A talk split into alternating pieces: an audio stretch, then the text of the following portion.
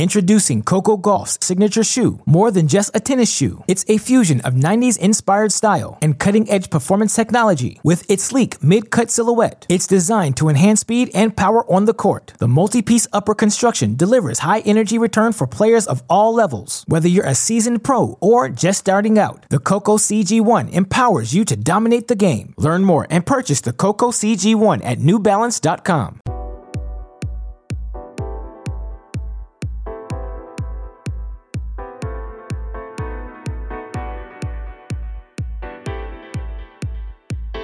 Uh, welcome to the next episode of the Challengers podcast. As you can see, probably already by the runtime, it's actually going to be pretty short this time. We only have Maia and Maspalomas to talk about. Then later in the like in the off season, we'll bring the season review in parts. Uh, probably, maybe maybe even up to three if the season review is as long as it was last year. Uh, I think that would make a lot of sense. But you know, for now, we only get Maia and Maspalomas here. We are saying goodbye to the ATP Tour Challenger Tour 2023 season 2022 season. And yes, Jakub, where do you want to start? Uh, both events, of course, were Challenger 80s. So yeah, let's let's start with Maia, which I think was the more more interesting, more exciting final, sort of, where Luca van Assche won his first challenger title at 18 years old. He obviously reached three finals earlier in the season uh, well, not really that much earlier in the season. They were all since you know October or something. Uh, but finally, he broke through. He beat Maximilian Neuchrist three six six four six love. Uh, Van Assche's run, including being uh, uh beating uh, Elias Ymer six two six one in the first round, and beat Lazarov. Gachov came back from a set down against Vukic in the semis. Uh, he now moves up 38 spots number 138. I did not realize that he was going to be this high in the rankings, breaking the top 150. Uh, he was, you know, at the end of the top 300 at the end of September, pretty much. Uh, so this is a huge improvement for him, uh, a, a, good opportunity to probably make a run at the top 100 with how sort of lopsided his season has been, with with most of the season, uh, most of the points coming at the end of the season. But yeah, what did you think of Van Assche here? Yeah, uh, as you said, uh, I'm glad you mentioned the fact that all the finals were actually like just in the past two months or so. The first one was uh, on the second of October, so you know the, the event was uh, basically September October. So in little over two months, he's made four challenger finals. As you said, he's uh, you know so high in the rankings right now. I think it's pretty clear that there's going to be a top 100 push from Van Assche later. Uh, I mean, in 2023 uh, major points. I mean, he starts dropping them pretty much in the in these last two months. Uh, so yeah, uh, I would be really surprised if we don't get Van Assche in the top 100 next year. It makes sense because he's definitely getting more comfortable on the offense, trying to you know just um, have something else in his game other than the consistency, which used to uh, used to be the thing for him in the past. Uh, perhaps there was some mental block when it comes to the finals because he had that unbelievably trash performance against Krutik uh, last in, in Valencia and then came to Maia, and yeah, we saw that it was just a one-off. That he's basically still playing great. Uh, of course, beat you know maybe maybe the caliber of the opponents where it wasn't that great, but still beat Vukic, who was very dangerous on these indoor clay courts. In general, Vukic is pretty good on faster clay surfaces. And uh, of course, Neuchrist in the final it was mostly a fitness battle because well we, will get to the Austrian but he was very tired coming into this one. And and Van was just so much fresher that he couldn't really lose it although you know in two sets maybe but the third was just a very simple thing for him which actually leaves us without much like info on whether Van Assche would have you know choked if there was any close uh, battle if if maybe these finals were in his head but yeah, right now he's gotten over this, and even though he's still maybe not the most exciting player to watch, you you kind of gotta respect how much he's improved in in the past two months or so, practically. Yeah, and I mean, with his ranking now and with his age, a lot of people will be getting excited about him, even if his even if his game is not the most exciting itself. But really, this hemisphere of ranking where he is, he's on the same points as Lukas Klein. He's ahead of somebody like Hugo Grenier um, it's it's really you know shocking that, he, that this rocket rise that he's had. Uh, although yeah, with with with this run, uh, he he did maybe get a little bit lucky in the final, and he didn't have to face someone at the top of their game. Um, But we can talk about Neuchrist now, who reached his first challenger final at 31 years old. He had only ever had one previous semifinal uh, in Loughborough in 2018. Uh, he started in qualifying here, uh, beating Silva, then saved the match point against Piccione. Uh, in the main draw, he defeated Dominguez in straight sets, but from there it was just battle after battle. Skatov in three tie breaks, uh, uh, 6 7, 6 3, 6 4. He beat Nuno Borges as my pick in a third set tiebreaker. So it was understandable that, that by the time we got to the final, he didn't have that much left. Uh, nonetheless, he moves up 82 spots, number 277. What did you think of Neuchrist here? yeah, pretty unbelievable run, of course. Uh, the best one of his career by far at 31 years of age. Um, I mostly knew him as a guy who volleys pretty well and, of course, serves well. Uh, the forehand is is pretty powerful as well. And this week he showed a totally different like version of himself, defending a lot with the slice um, yeah, just surviving grinding rallies, which maybe in turn also, you know, played a part in how the final looked because, well, he played for three hours 30 against Skatov, two hours 28, I think, against Choinski, two hours uh, 30, uh, 48 against Borges, three days in a row. Uh, in the qualifying, he saved the match point with an unreturned serve against Piccione, which, yeah, looking at uh, at what he did later in the week, of course, is crazy. Uh, only upsets in the main draw and actually pretty substantial ones. Uh, you know, not maybe not counting the one against Dominguez. Uh, is that repeatable? I think we I think we also sort of know the answer. Uh, but it would be fun to see, you know, Neuchrist play something like I don't know, get to the Grand to Grand Slam qualifying range again. In fact, if he won today, he would have been like 240, 250th, I believe. So with some chance of of getting uh, a spot in the Australian Open qualifying, which is pretty wild. And and yeah, now he he actually can build up on this result. Uh, the Maia Open also posts like um, press conferences on their YouTube. So if someone wants to hear Maximilian Neuchrist talking about his run for 12 minutes, it's it's easily findable there. I, I, or maybe it's actually not the tournament posting it, but like a Portuguese website. But yeah, I watched it today. He said some interesting stuff about you know not, not traveling with anyone uh, because of money, and he he basically has a base in Switzerland and works with a physio and coach there, and and yeah, just was just talking about how you know being in the Grand Slam qualif- qualifying range would be would be really helpful in that regard. But for now, it's it's actually it's pretty impossible for him to. That I'm trying to see, but you know, I'm probably not going to. But I'm trying to think if he ever played Grand Slam qualifying because he was 234th. It seems that he played the U.S. Open in 2018, losing to Bolelli in the opening rounds. I'm not sure if anything else. Australian Open, nope, and the French, I don't think either. So uh, yeah, this is going to be huge for him if he can follow it up with, with another result, get into actual uh, slam qualifying. That, that that that would be huge for him financially for sure. Uh, he has had some decent doubles results as well. I, I think his doubles ranking is a is a good bit better than his singles ranking. Yeah, top two hundred. Yeah. 100 and, and I believe he won the title with yeah yes. in, in Calgary. Um, so yeah i mean he, he sort of has this has this opportunity to sort of rejuvenate reignite his career and that would be really really great to see for him uh, as for our semifinalists, we can start with my pick, Nuno Borges, who had an interesting run to the semifinals here. Started by destroying Istomin 6 3 6 love. Then he was down to Pedro Sousa, who had to retire after six games uh, from from their match. Unfortunately, beat Bonadio in straight sets, uh, then lost to Neuchrist in a third set tiebreaker. Sixth challenger semifinal on the season. Um, what did you think of Borges here?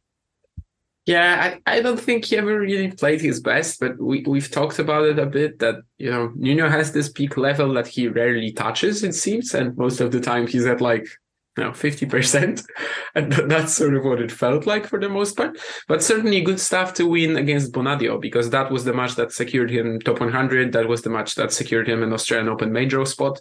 So that was that was pretty huge. He's actually dropping uh, more points in December, but well, you know the entry list comes out tomorrow so it's not going to matter he's not going to be in the top 100 at the uh, at the end of the year but he will be in the in australian open anyway uh, so so definitely yeah good stuff to win there uh, that was probably his best match of the week. Uh, well, Istomin was, you know, wasn't that much of a rival, I guess. Uh, and yeah, against Neuchrist, he just was a mess mentally, uh, game wise, um, completely off from the pretty much from start to finish. Uh, maybe only that that part from uh, where he was down to five in the first set. Then he like, just went for bigger targets and survived. But uh, but in general, that that wasn't really his best, which is a bit surprising because well, he usually does well uh, in Maia. It's definitely you know it's his hometown. It's it's one of his favorite venues. Yeah, our other semifinalist was Alexander Vukic. Uh, maybe a bit of a bit of a surprise here on, on clay, but he defeated Wessels 6 1 in the third, beat Karlovsky, who beat him last week, and Andreas 6 3 6 1. Defeated Rodionov as well, 7 5 in the third, was a setup on Van Assche.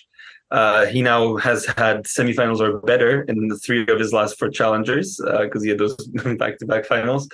Uh, but yeah, what did you think of Vukic here? Yeah, as I sort of mentioned when we were talking about uh, Van Assche, I think uh, on faster clay, Vukic has always been pretty good. Uh, had good runs in like Prostejov, uh, beat Alcaraz in Roland Garros qualies, and that was uh, that was the September uh, version. Uh, September, yeah, I think it was September when when it actually played very fast. Uh, so uh, so so not that much of a surprise. He's had, he's been traveling the world a lot recently. You know, in one month, going from Australia to Canada to the States to, to then to Europe. Uh, but certainly a nice run for him to at, at the end of the year.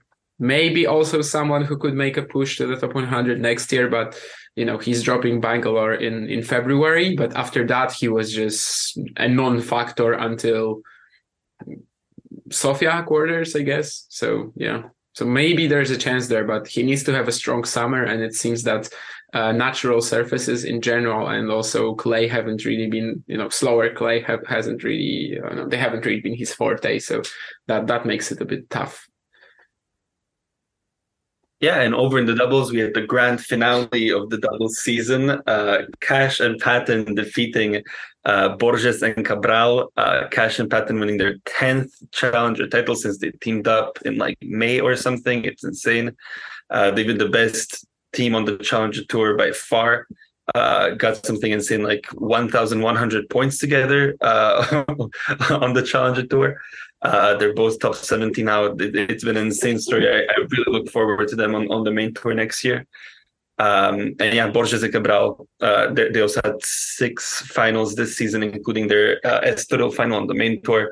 Uh, Borges, as you said, this is his hometown. Uh, Cabral, I don't know if this is hometown, but yeah. Cabral is from both... Porto, but I, I, think Porto is like um, a few kilometers from Maia.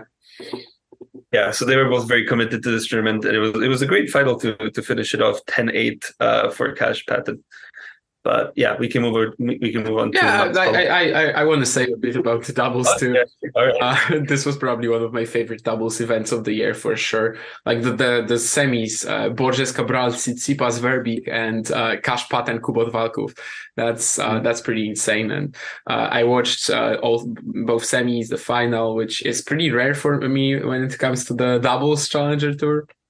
Uh, but this was yeah this was just the story of the year honestly. Doubles cash patton the best team of 2022 be playing borges cabral so the best team of 2021 cash and patton i think were on like a 10 11 11 match win streak and Borges and Cabral had a 21 match win streak in Portugal, not counting uh, a DC tie on indoor hard, also a 10 match win streak in Maia.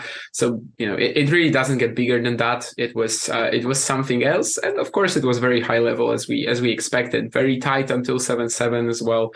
Uh, Cash Patton, uh, you know, winning it is actually like a better better finish to this story, I think. Um, as we yeah. mentioned last week, uh, they got the record for like the the most uh, challenger doubles titles in a single season as a pair. Uh, previously, it was held by the Ratiwatanas at eight. Now, Cash and Patton have actually got 10 in a single season. And this might be honestly unbreakable, just like Griekspoor's eight uh, in singles. This just seems so insane. Uh, overall, they won 14 titles this year. And something that I think needs to be like mentioned every single time when we're talking about Cash Patton, before Surbiton, so the first challenger they played and won this year, neither had even played a doubles challenger. So that's that. That's how absurd it was. I think Patton played a couple of qualifying uh, campaigns back in the day uh, in singles, uh, and Cash, uh, Cash, Cash neither. So um, yeah, it, it's just absurd, absurd. And yeah, now everyone is looking at them. You know, can you can you make a push for like ATP finals next year? And it, it wouldn't be that far fetched. Of course, it's unlikely, but we I, I think it's pretty fair to say that we would be disappointed if they like don't make a single final on the ATP tour next year because into into 50s, not scoring, third set super tiebreak. It's really not that you know much much of a stretch. Like it, it, it's not that much of a difference between the levels. And you know sometimes very random uh, teams even make make it deep. Uh, at similar ranking range last year uh, Glasspool and Heliövaara finished the year and they were in the ATP finals. Is that possible? I, I, don't know, but certainly one of the best stories we've seen uh, on the Challenger doubles circuit, and maybe even the, the best one that you know in, in 43 years of of the tours 44 years of uh, of the tour existing we we've seen because yeah that was that was something else yeah i mean i i feel like they certainly have it in them to win an ATP title. I would be shocked if they don't win an ATP, ATP title.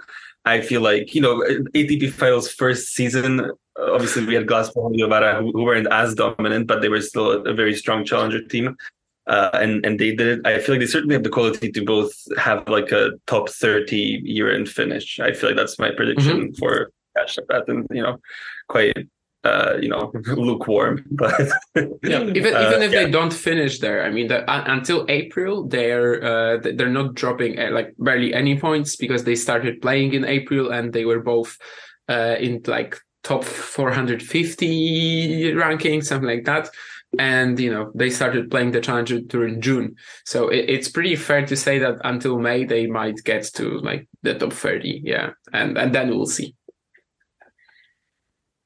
yeah and over in Maspalomas uh, we had du- we had Dusan Lajovic win the title the top seed defeating Steven Diez 6164 Lajovic's seventh career challenger title, his first one since April 2018. Obviously, he's been primarily on the main tour since since that one.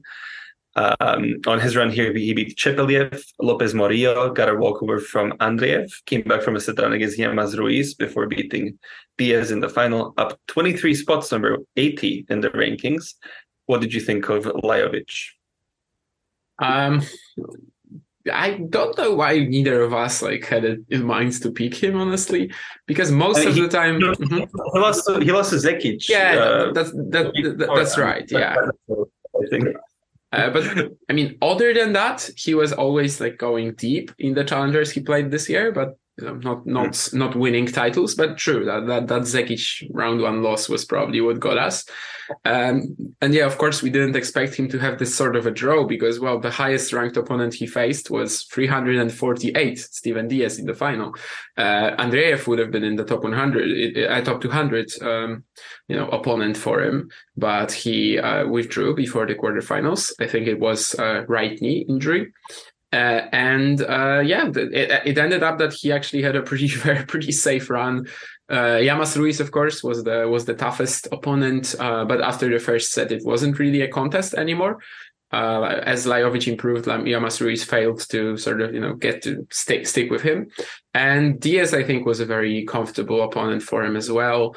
Uh, just uh, not much really the Canadian can do about someone like Lajovic, who um, you know if if he's like not overheating, just carefully building points. Diez obviously can't really play offense or anything, just try to can't really disrupt Lajovic in any way. And and it was just a very, very safe victory for Lajovic. Definitely not the most impressive challenger title, but it's huge for him in the sense that he gets the Australian Open, gets the top 100. Uh, I think like officially he finished the year at 102 because that's like after the ATP finals, I think it's counted. But no, in real sense, he's gonna be in the top 100 at the end of 2022, and uh, and yeah, and he will be in the Australian Open. So um, a tough year for him, but he's done enough to to sort of you know stay on the main tour. Yeah, I, I was surprised that it, it, it uh, took him all the way up to number 80, but I didn't realize just how tight uh, that sort of 80 mm-hmm. through 110 uh, area was. Uh, so yeah, that, that, was enough for him to, to go all the way to 80 with this title. Yeah, it's super tight there. Like, like uh, that's why Nuno, for example, only needed uh, three wins, right? And Machac to break the top 100 in Andria, he only needed one, I think. So, you know, usually we we did uh, we expected the players like to, to to break the top 100 with a with a title, with a final. But yeah, it's extremely tight there. Really, you can you can just jump. I don't know, 30. yeah, like like Lajovic, you can jump 23 positions with 80 with 80 points. Hmm. Yeah, uh, and as for Steven Diez, it was his sixth challenger final, only one title that he has to his name. Couldn't add one this time around, his first one since February 2021 in Las Palmas. He started by getting breadsticked by Valentin Vacherot, but, but turned that match around, won 6 4 in the third, beat Echargui 6 3 in the third, beat Moroni 6 4 in the third. Finally got his first straight set win over Roca Batalla in the semis uh, before losing to Lajovic. He moves up 72 spots, number 276. Any thoughts on Diez here? Yeah, quite a surprising run, and as we mentioned, all the uh, you know at, at, some point it started looking like Lajovic has to win this event, although the Llamas Ruiz uh, of course tough. Uh, so I don't think it was anything that really Steven Diez is you know, it, it, wasn't a fantastic round. Let's be honest. He also didn't really have any challenger quality opponents, maybe outside Moroni, uh, and who, well, uh, has had a very tough year with injuries, of course, but usually he's a he's a great player. Uh, Vacherot, no, on, on a slower clay court, that that's not really uh, not really what he's not really what he's best at.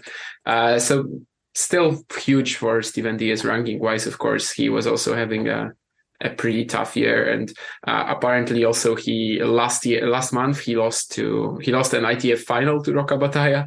So uh, got got got a pretty nice rematch in uh, in the in the semis here. And and yeah, as I said, I I just don't think you know he can beat a player like Lajovic with his game profile if Lajovic like you know is just patient enough.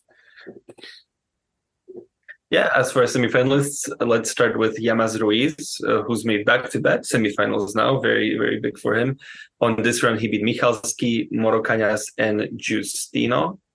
Uh, and that has taken him into the number 355, so breaking the top 400. Uh, some really big results for for Llamas Ruiz recently. Uh, what are your thoughts on him this week? Yeah, uh, it, it's it felt like this is a huge breakthrough for him, and certainly would have been if he beat Lajovic, because like that that would have been the perfect win to to sort of end this. Of course, it wouldn't be the end because he would have had the final, but to, to sort of end this great streak of tournaments in Braga, Valencia, and Maspalomas. Of course, there were a couple of ITFs where he didn't do as well in the in the meantime. Uh, but yeah, together with these with these three runs, I think we can certainly expect a lot from Llamas Ruiz next year. You know, just playing challengers more than he was able to do this year, and uh, and yeah, getting getting runs like that on a regular basis. Uh, he was actually probably you know his draw was was much tougher than than what uh, Lajovic had, than what Zekic uh, Zekic not Zekic, but Diez had um, certainly a couple of good wins with with Moro Cañas, especially who was I, I, think both of them were like you know great dark horse peaks for the for this event. uh, yeah, as for other semifinals, it was Roca Batalla.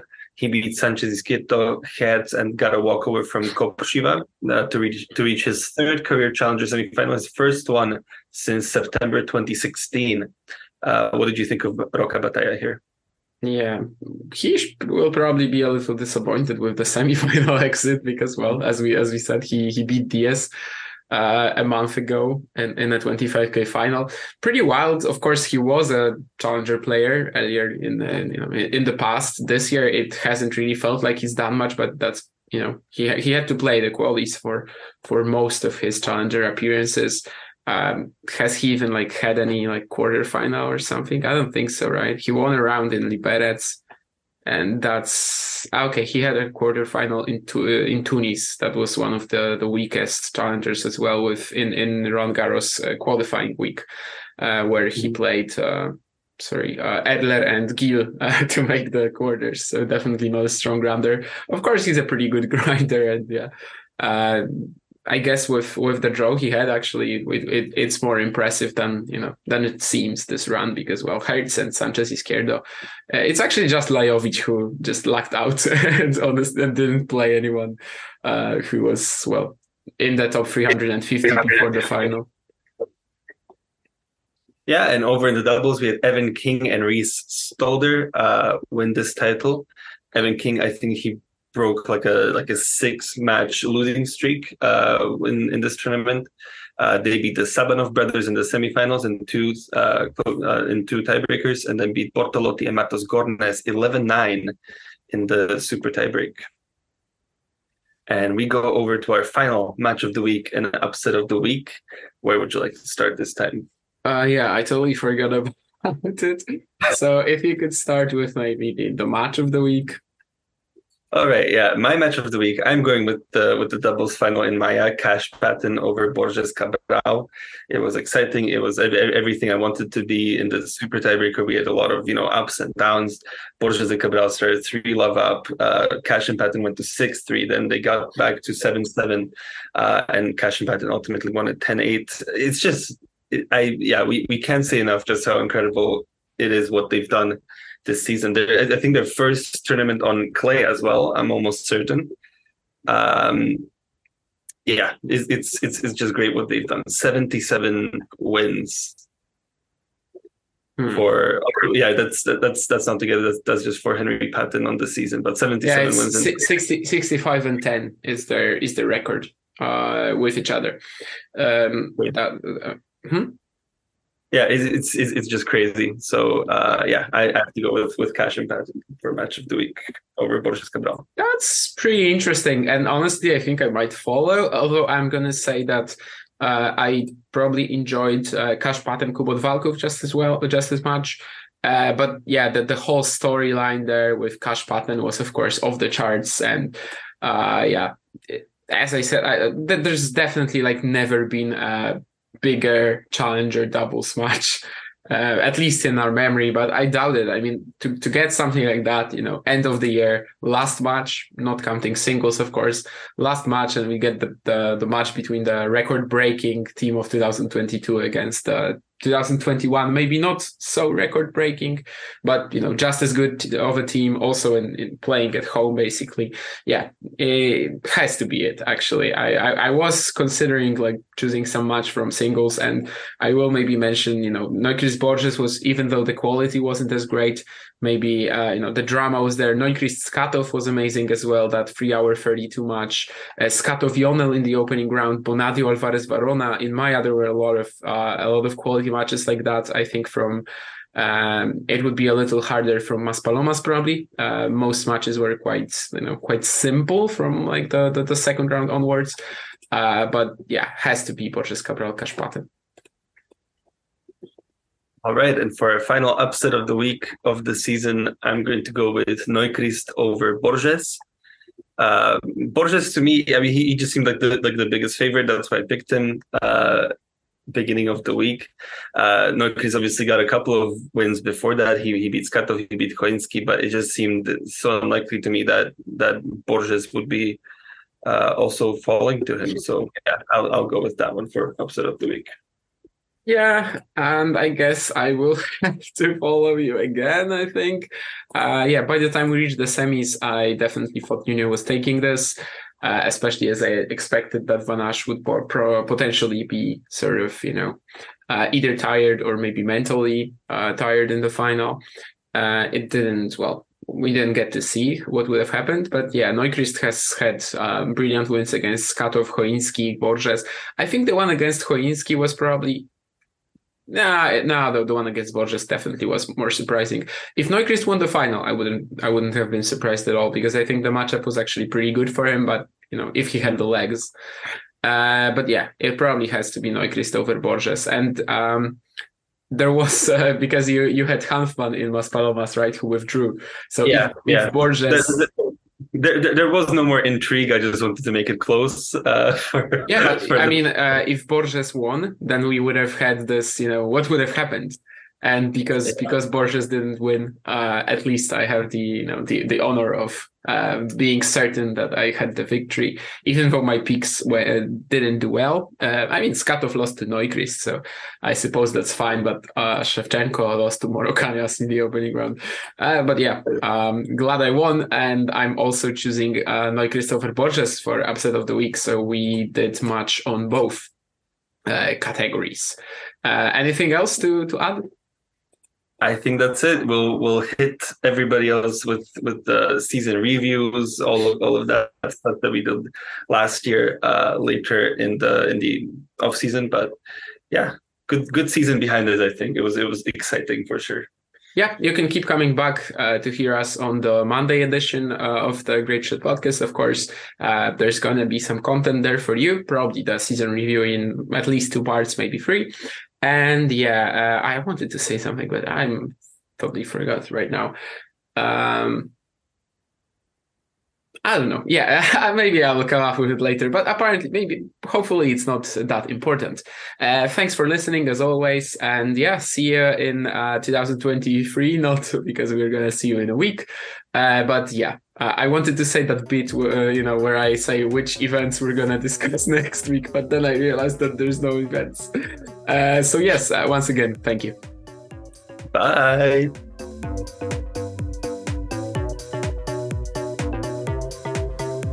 Introducing Coco Gauff's signature shoe, more than just a tennis shoe. It's a fusion of 90s inspired style and cutting edge performance technology with its sleek mid cut silhouette. It's designed to enhance speed and power on the court. The multi piece upper construction delivers high energy return for players of all levels. Whether you're a seasoned pro or just starting out, the Coco CG1 empowers you to dominate the game. Learn more and purchase the Coco CG1 at newbalance.com.